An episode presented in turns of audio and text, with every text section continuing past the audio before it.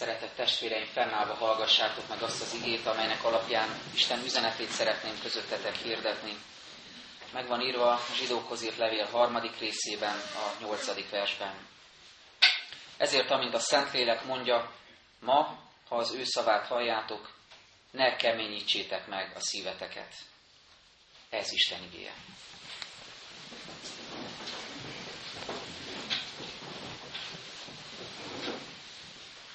Két héttel ezelőtt egy sorozatba fogtunk, amelynek témája a szív, és rögtön jeleztem, hogy nyilvánvalóan nem az orvosi, egészségügyi, életviteli kérdésekről, tanácsadásról lesz szó ebben a sorozatban, de még csak nem is elsősorban érzelmi kérdések lesznek azok, amelyekről beszélgetünk, mint ahogy sokan a szívre e, így asszociálnak, mint az érzelmek központjára, hanem sokkal inkább arról fogunk beszélgetni az ige segítségével, hogy mit is tanít maga a Szentírás a szívről, az ember szívéről, amely alapesetben, ahogy majd a mai alkalommal fogjuk látni, nem az Istené, nem Istenért dobog, de Istené lehet az ő kegyelméből. Erről a szívről, az ember szívéről, erről a nagyon érzékeny helyről fogunk beszélgetni, amely az élet központja, középpontja, onnan indul ki minden élete, hogy az előző igehirdetés alapigéje is szólt, és ahogy így köszöntöttelek benneteket ma reggel is.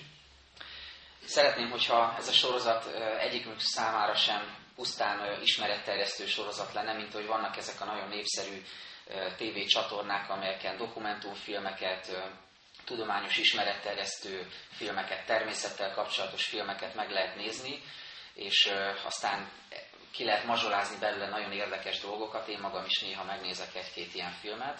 Sok okosságot meg lehet bennük találni, és aztán el lehet mesélni ismerőseinek, hogy képzel, mit hallottam a pingvinekről, vagy éppen a világűrről, vagy mélytengeri állatokról, vagy lehetne még sorolni a felfedezéseket. Tehát szeretném, hogyha ez nem egy ilyen ismeretterjesztő sorozat lenne, eh, ahol kívülállóként tekintünk rá egy egyébként érdekes témára, hanem bevonódnánk ebbe a, a témába, ezekbe a témákba, és jó lenne nem kívülállóként rátekinteni az ember szívére, mint amit vizsgálat alá, górcsó alá veszünk, hanem megláthatnánk, hogy itt rólunk van szó. Ez az én szívem, amelyről a, a Szentírás beszél. Ezt a szívet szeretné az Úristen megragadni, ezt a szívet akarja formálni, és ez a szív az, amire az ige mondja a példabeszédekben, hogy minden féltett dolognál jobban őriz meg, mert onnan indul ki minden élet. Ne legyünk tehát kívülállóak, hanem engedjük, hogy Isten fejleszten, növesszen bennünket az önismeretben, és ezzel párhuzamosan természetesen, hiszen ezek összefüggnek az Isten ismeretben. Egy kisfilmet láttam nem régen, egy fiatal készítette ezt, ami ez a kisfilm valójában egy fotósorozatból áll össze. Ez a fiatal elhatározta, hogy több éven keresztül minden nap lefényképezi saját magát, és ezeket a fotókat, hát körülbelül 2000 ilyen fotót készített, ezeket a fotókat egymás mellé rakva egy, egy filmet vetít le a külvilágnak, meg lehet nézni az interneten. Nagyon érdekes, apró változásokat lehet felfedezni csak ennek az embernek, fiatalnak a, az arcán, az alakján tulajdonképpen.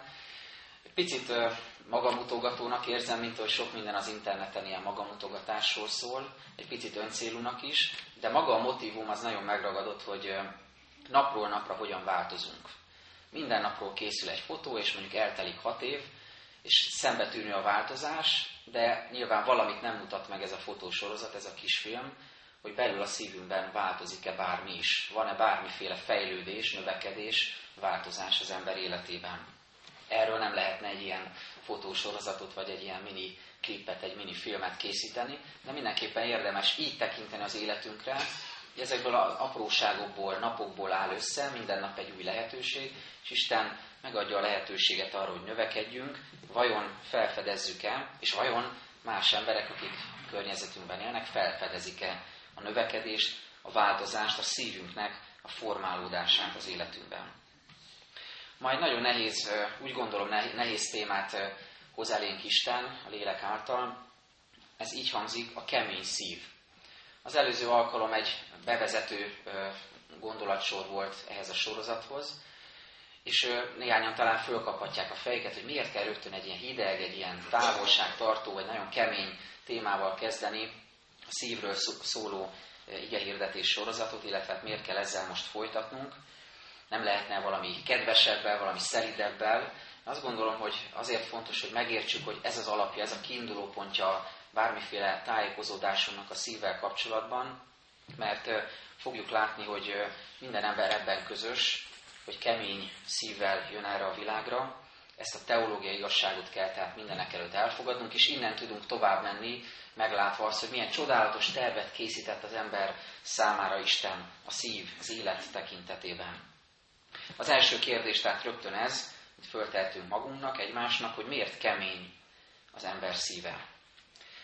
Ezt az igazságot, amit az előbb mondtam, tovább gondolva, tovább ízlelgetve, azt kell mondanunk, hogy nem attól kemény az ember szíve, mert vannak közöttünk habitusbeli különbségek, neveltetésbeli különbségek, van, aki amúgy is olyan keményebb típusú ember, úgy nem csak fizikailag, hanem a szíve tekintetében is talán kicsit kérgesebb, nehezebb megingatni, de nehezebb meghatni is, megérinteni a szívét.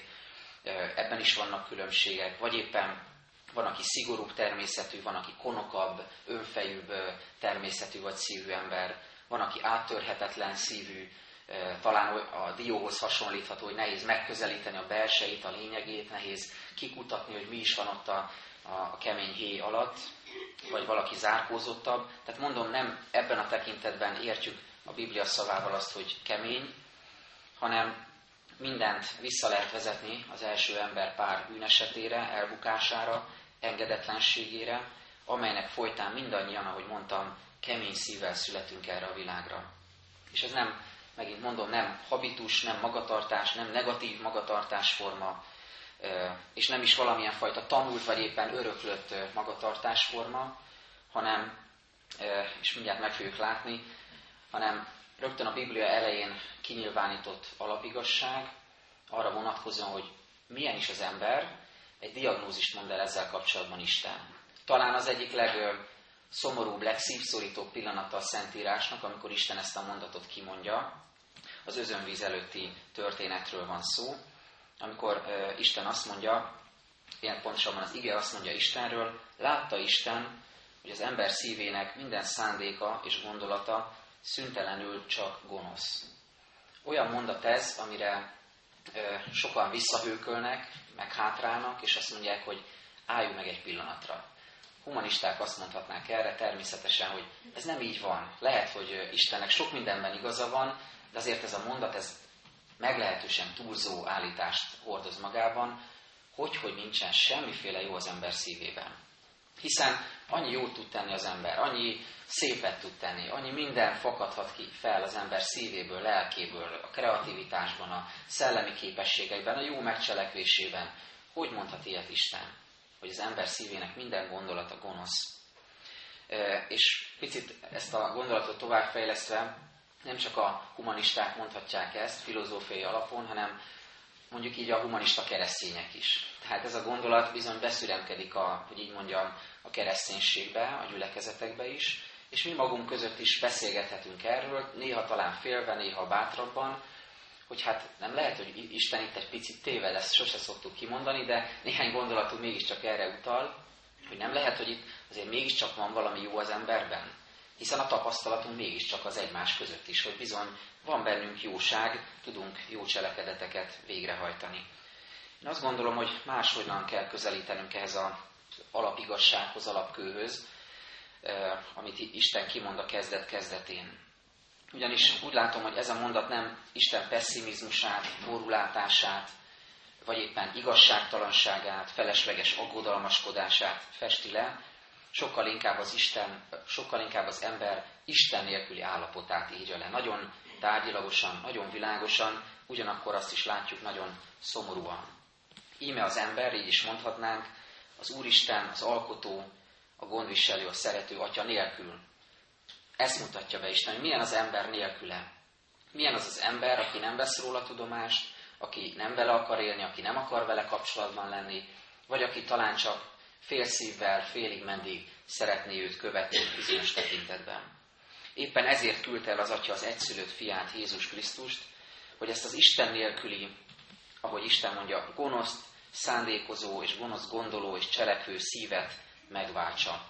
Ezért ad hálát egyébként Zakariás, hadd idézem Lukács evangéliumát, Zakariás keresztelő János édesapja, aki az ő énekében így szól, hogy megtanítsd népét az üdvösség ismeretére, bűneik bocsánata által, Istenünk könyörülő irgalmáért, amelyel meglátogat minket a felkelő fény a magasságból, hogy világítson azoknak, akik sötétségben és a halál árnyékában lakoznak, hogy ráigazítsa lábunkat a békesség útjára.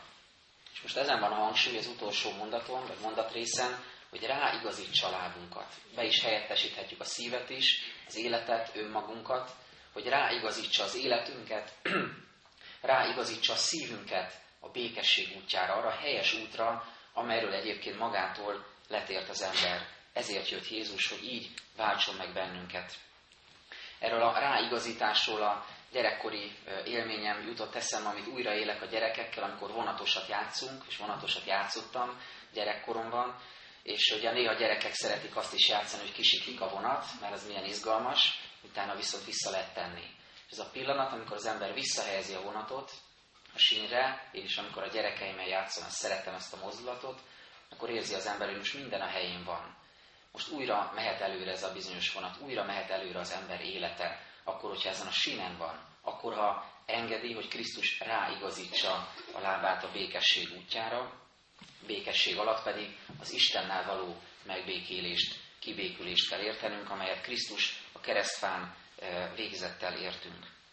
Ahogy Ezékiel próféta fogalmazza pedig ezt a változást, hogy ez azt jelenti, hogy a kőszívből Isten hús szívet formál, kiveszi a kőszívet az ember életéből, ezt a kemény szívet, és belehelyezi a hús szívet, amely úgy dobog, ahogyan van, megnyilvánul az Isten dicsősége, Isten akarata. Mindedig azonban nyilván felfedezhetik a testvérek, arról beszéltem, hogy milyen az a, az a kemény szív, milyen az a szív, amely akkor kemény, amikor még nem tért meg, amikor még nem született újjá az ember, amikor még nem hallotta Isten szavát. De én most a folytatásban arról szeretnék beszélni, hogy bizony akkor is lehet kőszíve az embernek, akkor is lehet kemény az ember szíve bizonyos helyzetekben, bizonyos életkörülmények között, hogyha ha már Istené a szíve, hogyha már Isten követésében, Krisztus követésében él, ha már megújult ez a szív, akkor is válhat keményé, akkor is megkeményedhet, hiszen az alaptörténetünk is erre utal vissza, a Zsoltár is, és a, a textusunk is az Új Szövetségből, hogy Isten népe, és itt ezen van a hangsúly, népe, az ő népe voltak, akik követték őt, hallgattak a szavára, még Isten népe is hajlandó volt arra bizonyos helyzetekben, hogy ne figyeljen az Úr szavára, és megkeményítette a szívét.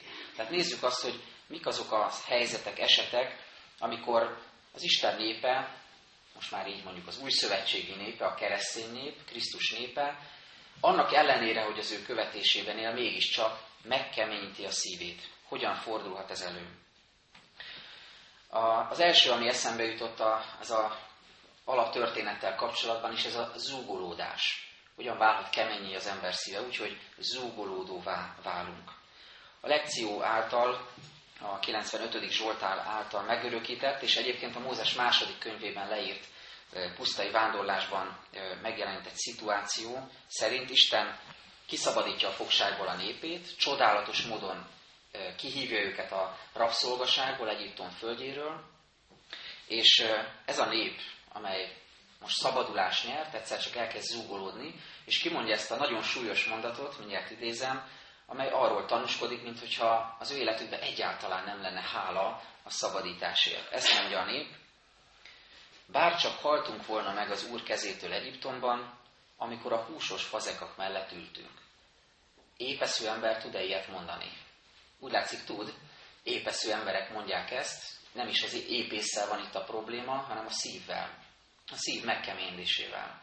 Isten a vörös tenger ketté választásával kiszabadítja a népét. Gondoljunk bele, milyen nemzedékről nemzedékre továbbadandó hatalmas tett volt ez. A zsoltárok is erről zengenek. Hatalmas kezeddel megszabadítottál bennünket. És egyszer csak ott vannak, és az Isten népe elkezd zúgolódni. Hallják az Úr szavát, előttük megy az Úr tűzoszlop, füstoszlop formájában, és mégis szüntelenül zúgolódnak. A kemény szívűségnek tehát gyakori példája ez, azt gondolom ma is. Most már gondoljunk az Isten mai népére, a kereszténységre, gondoljunk arra a népre, amelyik ugyanígy megkapja az Isten ígéreteit, ugyanígy hallja az Úr vezetését, olvashatja a Szentírás, mert a kezünkben is van, hallhatjuk az erről szóló magyarázatokat, betöltekezhetünk a lélek ajándékával, és egyszer csak mégis eljöhet egy olyan pillanat, amikor nem ezt veszük észre, hogy micsoda hatalmas ajándék van az életünkben, a szívünkben, és hogyan vezet Isten, hanem az első adandó alkalommal, amikor éppen nincs víz, hogy visszautaljak a bibliai történetre, vagy éppen megfogyatkozik az eledel, a kenyér, nincs mit enni, vagy úgy tűnik, mintha valamiből kevesebb lenne, az első ilyen alkalommal megkeményedik a szíve a népnek. Mondjuk így többes szám első szemébe megkeményedik a mi szívünk. És mit teszünk? Ahogy mondtam, elkezdünk zúgolódni. Lehet Istent okolni, lehet egymást, lehet a körülményeket hibáztatni, lehet az egyházat, ugye erre is sok példa van, lehet kritizálni az egyházat, a gyülekezetet, a vezetést, a rendszert, politikai értelemben is, a nemzetet, amelyben élünk, sok mindenben lehet hibát keresni, lehet hibáztatni, pedig Isten soha nem mondta, hogy nem lesznek próbatételek. Amikor kivezette őket Egyiptomból, és a pusztában engedte őket vándorolni, soha nem mondta, hogy csodálatos, kikövezett márvány úton fogtok bemenni majd az ígéret földjére. Nem mondta, hogy nem lesznek próbatételek. És mi történik? Ugyanígy velünk is, hogyha azt tapasztaljuk, hogy bizony vannak próbatételek, vannak nehézségek, vannak hiányok, van valami, amire vágyunk, de nem kaphatjuk meg, mi is elkezdünk, elkezdhetünk zúgolódni. A kemény szívűségnek ez az egyik, talán alapesete példája. A következő, mondhatni, fogalomcsokor így hangzik, ez egy kategória, konokság, dacosság, önfejűség, engedetlenség. Ezek is jellemző példák Isten népének a mai történetében. Hadd idézem Jeremiás próféta könyvét, aki a következőt mondja az ötödik részben. Ennek a népnek szilaj és dacos szíve van. Erről a szóról szilaj, az a kép jutott eszembe, elképzeltem, és próbáljunk mindenki elképzelni egy vadnyugati vadlovat, biztos láttunk már ilyet ha filmeken biztosan.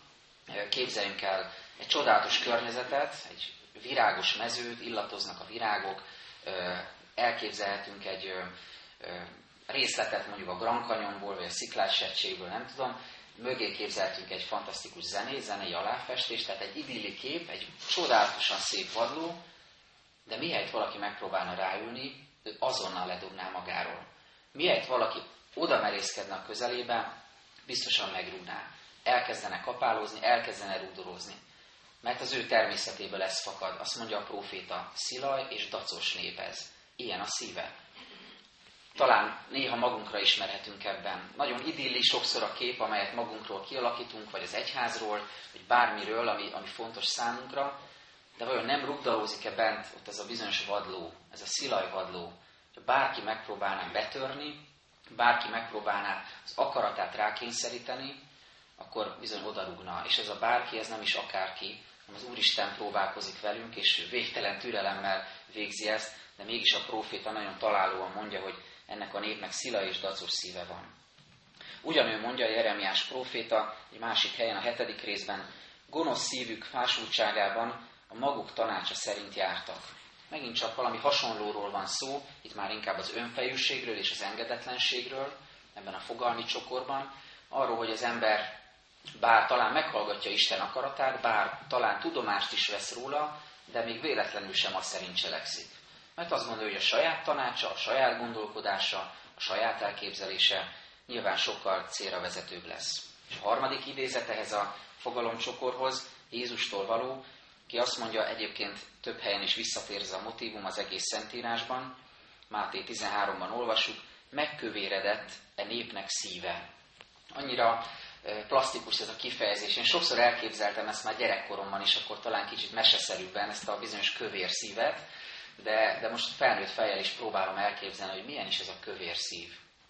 Egyrészt valóságosan is el tudom képzelni, de meg is testesül számomra egy olyan ember formájában, aki nem feltétlenül ö, nagy darab testileg, de mindenképpen ilyen testpetségben van, egy kicsit úgy kényelmesen leül a, a fotelbe, egy, egy kényelmesen meleg, fűtött szobában, esetleg a távirányító is ott van a kezében, körbeveszi magát finom ételekkel, italokkal, és még véletlenül sem hajlandó arra, hogy változzon bármit is, hogy változtasson bármit is az életén.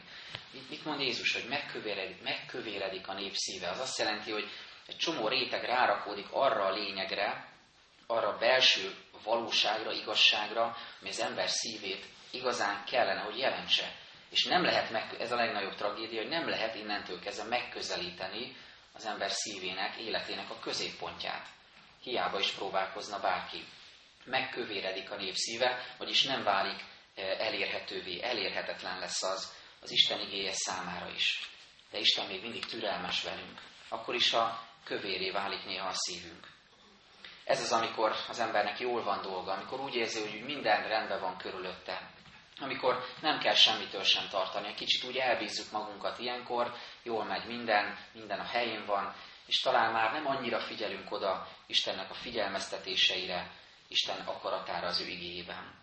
Már nem adunk hálát Krisztus kegyelméért, hanem inkább egy kicsit felfogalkodottak, önfejűek leszünk, és az irányítást nem nagyon tűrjük, hanem magunk vesszük azt a kezünkbe. Aztán a harmadik, ami megfogalmazódott bennem a kemény szívűséggel kapcsolatban, ez a szívnek a megnehezülése. Mostanában a bibliaórákon előkerült ez a fogalom, hogy Jézus is beszél erről a Lukács evangéliumában, meg a Máté evangéliumában is, hogy milyen az, amikor úgy elnehezül, megnehezedik az ember szíve. Miket mond Jézus, hogy mi, milyen tényezők miatt történhet ez? A világ gondja, a gazdagság csábítása, a mámor, a megélhetés gondjai. Ezek azok a bizonyos tövisek a magvető példázatában, amik nem engedik, hogy kikeljen a mag, hanem megfojtják azt, és így aztán nem lesz abból növény, amely majd gyümölcsöt teremhet. Miről van itt szó? Egyrészt arról, hogy, hogy válhat a világ gondja olyan értelemben is folytogatóvá, és olyan értelemben is a szívet megkeményítővé, hogy, hogy a, a gazdagság felé húzza az ember szívét. De olyan értelemben is, hogy ha éppen ez nincs meg, hanem a szegénység van az ember életében, a szükség van, a nélkülözés, az is ugyanúgy a világ gondjává, bajává válhat, és ugyanúgy eltávolíthat Istentől. Mind a két véglet, hogy így mondjam, és a, a skálán tulajdonképpen bármelyik állapot. És ha egyik sem, vagy ha az egyikkel sem törődik az ember, még mindig ott van az, amit Jézus mond, a mámor. Mit jelent az, amikor az ember menekül a valóság elől? Akkor különböző pótszereket keres, hogy egyikről se kelljen tudomást venni, hogy ne kelljen azzal foglalkozni, hogy mit is jelent a húsba vágó valósága a hétköznapoknak, hanem az ember kicsit elbódítja magát, és már is mintha megoldódott volna minden.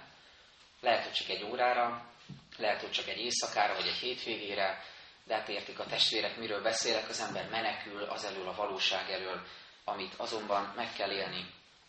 A megnehezült szív, tehát az, ami megint csak megkeményítheti az ember szívét. És itt most nem arról beszélek, amikor ez szomorúságot jelent, vagy megtört szívűséget, majd erről egy külön alkalom lesz terveim szerint. Itt most arról van szó, amikor ez a bizonyos megnehezült szív, ez megkeményíti, az ember eltávolítja Istentől. Olyan ez, mint amikor egy szívbeteg ember azt éli át, azt tapasztalja, hogy szinte nem tud levegőt venni, szinte nem tud felsóhajtani. Jó lesne egy jó ízűt sóhajtani, fel, fellélegezni, de nem megy. És akkor ilyenkor azt szokták mondani, többször hallottam, hogy hasonlatként, hogy olyan, mintha valaki a melkasomra ülne. A szív megnehezülése ezt jelenti, hogy mintha valami, mindenki ezt a saját életében átélheti, erre vonatkoztathatja, de valaki vagy valami rám ült volna a melkasomra, nem engedi, hogy lélegezzek. Nem engedi, hogy fellélegezzek, hogy sóhajtsak, hogy szabadon lélegezhessek szív megnehezedése tehát ugyanúgy megkeményítheti az embert, és eltávolíthatja Istentől. És van még egy negyedik is, amit ez a részhez befejezésül hadd mondjak, ez a szeretetlenség. Ahogy a szeretetlenség által megkeményedik a szív. Ahogy Pálapostól ezt leírja, annál csodálatosabban nem lehet megfogalmazni, és annál döbbenetesebben sem. A szeretet himnuszában, az 1 Korintus 13-ban, annak az elején akkor ugye arról beszél Pál, hogy lehetnek csodálatos értékek az ember életében. És azokat így kivennénk a szeretet himnuszából, és külön lapra leírnánk, azt mondanánk, hogy becsületre méltó, csodálatos, ilyen emberre, milyen jó lenne lenni, milyen jó lenne ilyen tulajdonságokkal rendelkezni. Mit mond Pál? Hogy emberek vagy angyalok nyelvén szólok. Hát micsoda lehetőség. Ki ne akarna ilyen hatalmas lelki ajándékkal rendelkezni? Vagy minden titkot ismerek. Vagy, vagy bölcsességem van, vagy profétálni tudok, vagy olyan hitem van, hogy hegyeket mozdíthatok meg. Ki ne akarna ilyennel rendelkezni? Igen, ám csak mit mond Pál, és itt jövünk a megkeményedéshez, a szív megkeményedéséhez, hogyha szeretet nincs bennem, de ezekkel egyébként rendelkezem, semmi vagyok. Olyan vagyok, mint a zengő érc, vagy a pengő cimbalom. Egy hatalmas bronzszobor jutott eszembe, talán vannak, akik átéltek különböző bronzszobrok ledöntését is, bizonyos történelmi korokban. Egy hatalmas bronzszobor jutott eszembe, amelyiket, hogyha ledöntesz, vagy kinyitsz bárhol, akkor látod, hogy üres, kong az ürességtől. Ez a dolgok rendje persze, de hogy ez a kép jutott eszembe, hogy megkondítod, peng, mint a zengő érc, pengő cimbalom, de üres belül. Nincs benne semmilyen tartalom. Vajon mire vágyunk ilyen hatalmas, ikonikus szobrok akarunk lenni, hatalmas, látványos életet akarunk élni, amiben minden cselekedet látszólag a helyén van, vagy inkább szeretnénk valami sokkal kisebb lenni, de, de tartalmas, amiben van szeretet, van Krisztusi lélek. Ez is a szív megkeményedését jelentheti, hogyha az ember látványos dolgokra törekszik, de közben nincs ott ez a bizonyos Krisztusi szeretet. Mit mond tehát mindezek után a levél írója, mit mond maga Jézus? Ma az ő szavát halljátok, meg ne keményítsétek szíveteket. És ebből a mondatból számomra ez lett talán a leghangsúlyosabb, ez a rövid kis szó az elején, hogy ma. Mert bár Isten számára nincs jelentősége olyan értelemben az időnek, mint nekünk. Mert ő Úr az idő fölött, nincs ebbe a dimenzióba zárva. De mégis fontos számára az a nap, amelyet ma élünk. Minden nap, mondhatnánk.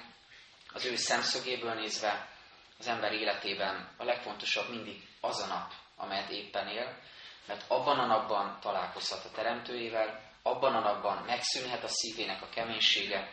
Ma az ő szavát halljátok, meg ne keményítsétek szíveteket. Ez a mai nap is egy ilyen lehetőség, amikor Isten esélyt ad nekünk arra, hogy megtérjünk, megváltozzunk, megújuljunk mindazokból a kemény szívűségeinkből, amiket eddig hordoztunk magunkban. Például a zúgulódásból, például a konokságból, dacosságból, önfejűségből, engedetlenségből, szilaj szívű állapotunkból, vagy a megnehezült szívűségünkből, amikor nem tudunk felélegezni, mert valaki vagy valami ránk telepszik, vagy a szeretetlenségeinkből, amikor kívül minden a helyén van és stimmel, de belül nincs tartalom és csak üresség van. Ma az ő szavát halljátok, meg ne keményítsétek szíveteket. Mi kell ehhez? Ez bizony csendre van szükség, testvéreim. Arra csendre, amelyik nagyon sokszor hiányzik az életünkből, amelyre annyira vágyunk, sokszor, nem mindig fogalmazzuk meg, de szükségünk van rá, mert enélkül a csend nélkül nem találkozhatunk az Úrral. A 46. Zsoltár fogalmazza így, csendesedjetek el, és ismerjétek el, hogy én vagyok az Isten. Mikor minden érvünk elhangzott a vitában, egymással és Istennel és a világgal, akkor minden fantasztikus bölcs gondolatot felsorakoztattunk, olvassuk el ezt a Zsoltárverset, csendesedjetek el, és ismerjétek el, hogy én vagyok az Isten. És Habakuk próféta pedig ezt mondja, az Úr ott van szent templomában, csendesedjék el előtte az egész föld. Amikor reggel még a 8 óra Isten tisztelet előtt lent ültem a lelkészi hivatalban, bekukkantott Enikő, kántorunk, és azt mondta, hogy hihetetlen élménye volt, hogy kint milyen csönd van. Ugye ez még reggel volt, amikor még autók se nagyon jártak, és azt mondta, hogy valami furcsa csattogást lehetett hallani a levegőben, és aztán rájött, hogy ez egy madár szárnyának a hangja. Amit ugye ritkán lehet hallani, csak ha nagyon közel megy az ember füle mellett, ami meg nem valószínű. De hogy milyen furcsa, hogy, hogy olyan, olyan hangokat lehet az igazi csöndben meghallani, amik, amiket addig nem lehetett, mert a világzaja azt elfette előlünk. Erre a csendre hív bennünket most Isten, hogy elcsöndesedjünk, most majd az ige hirdetés után is erre lesz lehetőségünk, azért, hogy vele találkozzunk, hogy ma, ha az ő szavát halljátok, meg ne keményítsétek szíveteket. Amen. Most csöndben magunkban imádkozzunk.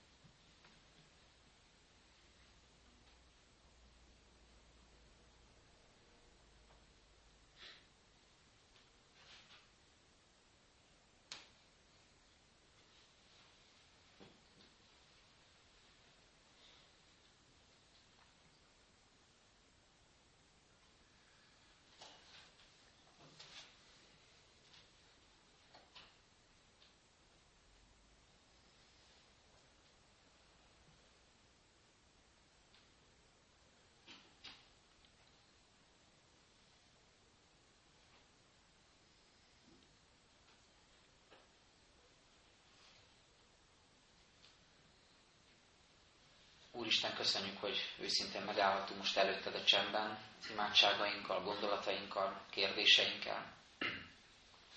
Köszönjük, hogy bár sokan vagyunk itt, és egymással is közösségben lehetünk, de, de vannak pillanatok, amikor érezzük, hogy négy szem közt vagyunk veled. Ahol nincs helye színlelésnek, ahol nincs helye magyarázkodásnak, önmagunk mentegetésének. Nem egyszerűen csak odaállhatunk eléd, és, és érezhetjük, láthatjuk a Te jelenlétedet, és elfogadhatjuk a Te szavadat. Segíts, Úrunk, hogy kigyógyuljunk a kemény szívűségünkből. Óv meg bennünket a zúgolódástól, a dacosságtól, a szilaj szívűségtől. Óv meg bennünket az olyan helyzetekben is, amikor azt érezzük, hogy sok minden ránk telepszik, és nem tudunk szabadon lélegezni. És segíts, hogy a Te szereteted által tudjunk cselekedni, hogy ne legyünk üresek, ne legyenek üresek a szavaink, a cselekedeteink, a viselkedésünk, még a jótékonyságunk sem. Köszönjük, Urunk, hogy elég jöhetünk most imádságainkban, a magunk csöndességében, és arra kérünk, hogy munkáld ki az életünkben a, a termékeny, az áldott csöndeket, amikor ezek a csöndek előre visznek, elgondolkoztatnak, amikor megfogalmazódhatnak a bűvaló imádságaink és a tisztulás iránti vágyunk, amikor megfogalmazódhat az, hogy mi mindent szeretnénk, de mindezt veled szeretnénk, amikor megfogalmazódhatnak a saját korlátaink, kereteink, de rádöbbenhetünk a te végtelenségedre is. Könyörgünk, Urunk, most a betegeinkért, itt a gyülekezetben, család, családjaink körében is, te légy az ő gyógyítójuk, és akinek megnehezült a szíve bármilyen tekintetben, anyagi, testi, lelki értelemben, te adj neki enyhülést, hogy ne távolodjon el tőled, ne legyen kemény a szíve emiatt, hanem kinyithassa az életét előtted. Könyörgünk, Urunk, a gyászoló testvéreinkért, akik itt vannak körünkben, áld meg őket, és adj nekik vigasztalást, békességet. A Te jelenléteddel áld meg őket, és enged, hogy emlékezésükben, imádságaikban, gyászukban is rád hagyatkozhassanak, megélhessék a Te áldó jelenlétedet. Áld meg ezt a családot, Urunk. És kérünk egész gyülekezetünkért, Te vezess tovább bennünket, és enged, hogy, hogy a kemény szívünk engedhessen a szorításból, és befogadhassa Te üzenetedet, hogy jól élhessünk mindig a mával, az elkészített alkalmakkal, így jól élhessünk ezzel a mai Isten tisztelettel is, hogy amit megértettünk, azt tudjuk megcselekedni, és legyünk a jó hírnek befogadói és továbbadói is. Köszönjük, hogy meghallgattál minket, és eléd járulunk most az Úr imádság szavaival. Mi, Atyánk, aki a mennyekben vagy, szenteltessék meg a Te neved, jöjjön el a Te országod, legyen meg a Te akaratod, amint a mennyben, úgy a földön is. Minden napi kenyerünket add meg nékünk ma, és bocsáss meg a védkeinket, miképpen mi is megbocsátunk az ellenünk védkezőknek. És ne védj minket kísértésben, de szabadíts meg minket a gonosztól. Tiéd az ország, a hatalom, a dicsőség, mindörökké. Fennállva énekeljük a himnuszt.